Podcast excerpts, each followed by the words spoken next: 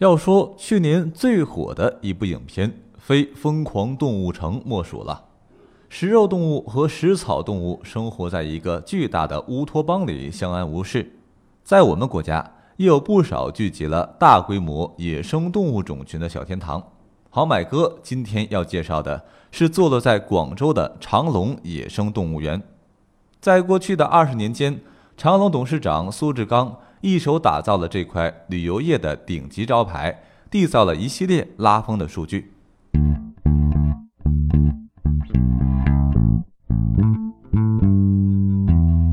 有趣好玩就在财富自由说。第一点，长隆在二零一五年万圣节就创下了日游客十万人次的全国纪录。第二点，二零一五年。长隆旗下的旅游项目共计接待游客接近两千四百万人次，比长城、故宫还要多。就连大热的综艺节目《爸爸去哪儿》第一季也是在长隆取景的。与很多不爱抛头露面的企业家一样，苏志刚本人也很低调。一九五八年，苏志刚出生在广东，家中世代贫农，困难时期更是食不果腹。他小时候常常和弟弟挖地里没长好的番薯芽、落花生充饥。中学毕业后，没钱没背景的苏家兄弟进不了工厂，无奈之下，只好跑到生产队放了几年牛。一九七八年，改革开放拉开序幕，苏志刚迫不及待地进城打工。在广州城，他开始了第一份正儿八经的工作——卖猪肉。一开始。苏志刚的猪肉只卖给家乡村民，后来为了扩大销路，他骑自行车给广州的酒楼送猪肉。再后来呀，他干脆学会杀猪，练就一手快刀。这样一来，苏志刚的猪肉价格就比同行更有竞争力了。他也因此和广州几家知名的饭店建立了联系，对点营销。他每天凌晨起床，天不亮就出门，送完货回到家中。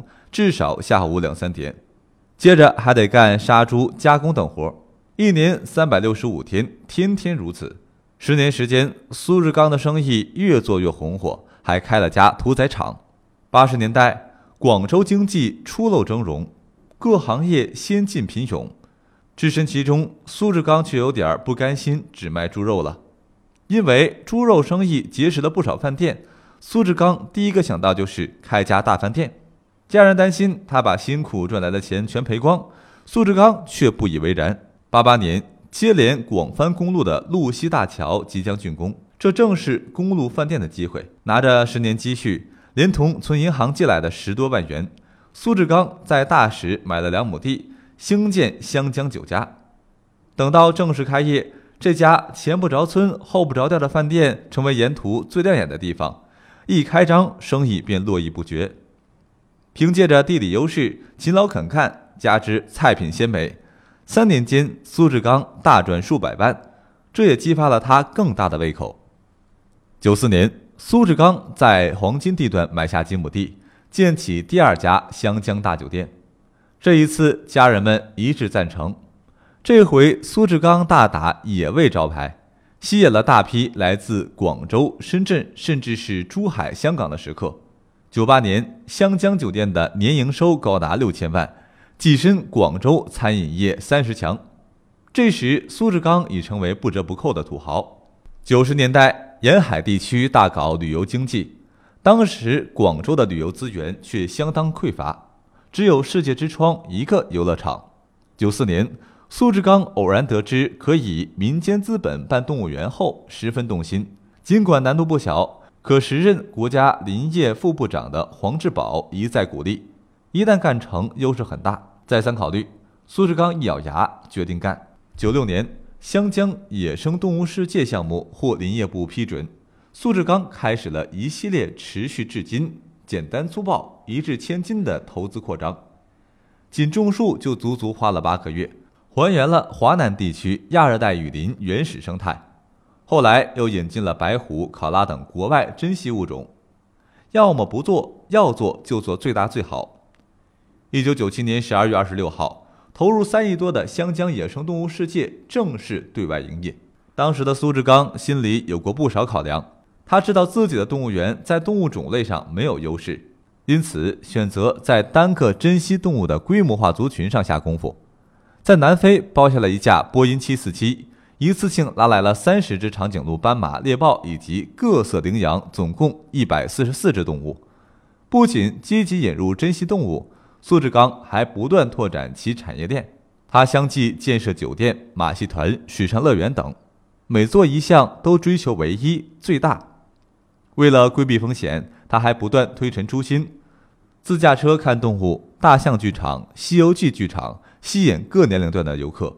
零九年十一月，在地方政府的支持下，长隆拿下了三百万平方米的旅游综合用地，宣布投建珠海国际海洋度假区。首期总投资超过两百亿元，彼时一大批新兴的主题公园刚好就倒闭，再加上华侨城、方特这些猛虎环伺，外界并不看好。苏志刚却犹如一匹黑马，势头猛烈。几年下来，不仅当初拿下的大片土地价格翻了几十倍，长隆这块金字招牌也稳居广东。凭借热门综艺《爸爸去哪儿》《奔跑吧兄弟》等。长隆迅速走红全国，此时苏志刚却升起了强烈的危机感，他主动出击，将投资升级到了千亿级别。不过，值得思考的是，在国内主题公园纷纷撒网全国之际，长隆却谨小慎微，未踏出广州半步。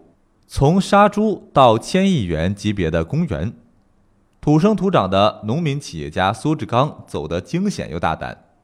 好买哥总结下来。他有两点过人之处，一是敢想敢做，快人一步。从买门票去看动物，到创办全球规模最大的私营野生动物园，这其中有国家政策的扶持，但更离不开苏志刚的角色和勇敢。不管在任何时代，做第一人意味着压力和机遇并存。二是目标长远，稳扎稳打。千里之行，始于足下。苏志刚能有今天的成绩，在于他的目标明确。将着力点放在打造旅游城市综合体上，长隆的成长环境与当地政府的支持是密切相关的。在这样的环境里做大做强，显然比蒙眼冲出去更有优势。好了，感谢你收听本期的财富自由说，关注我们的电台，同时也可以关注我们的微信公众号“好买商学院”，及时获取更多图文资讯。也可以在节目下方与好买哥互动留言。我们下期再见。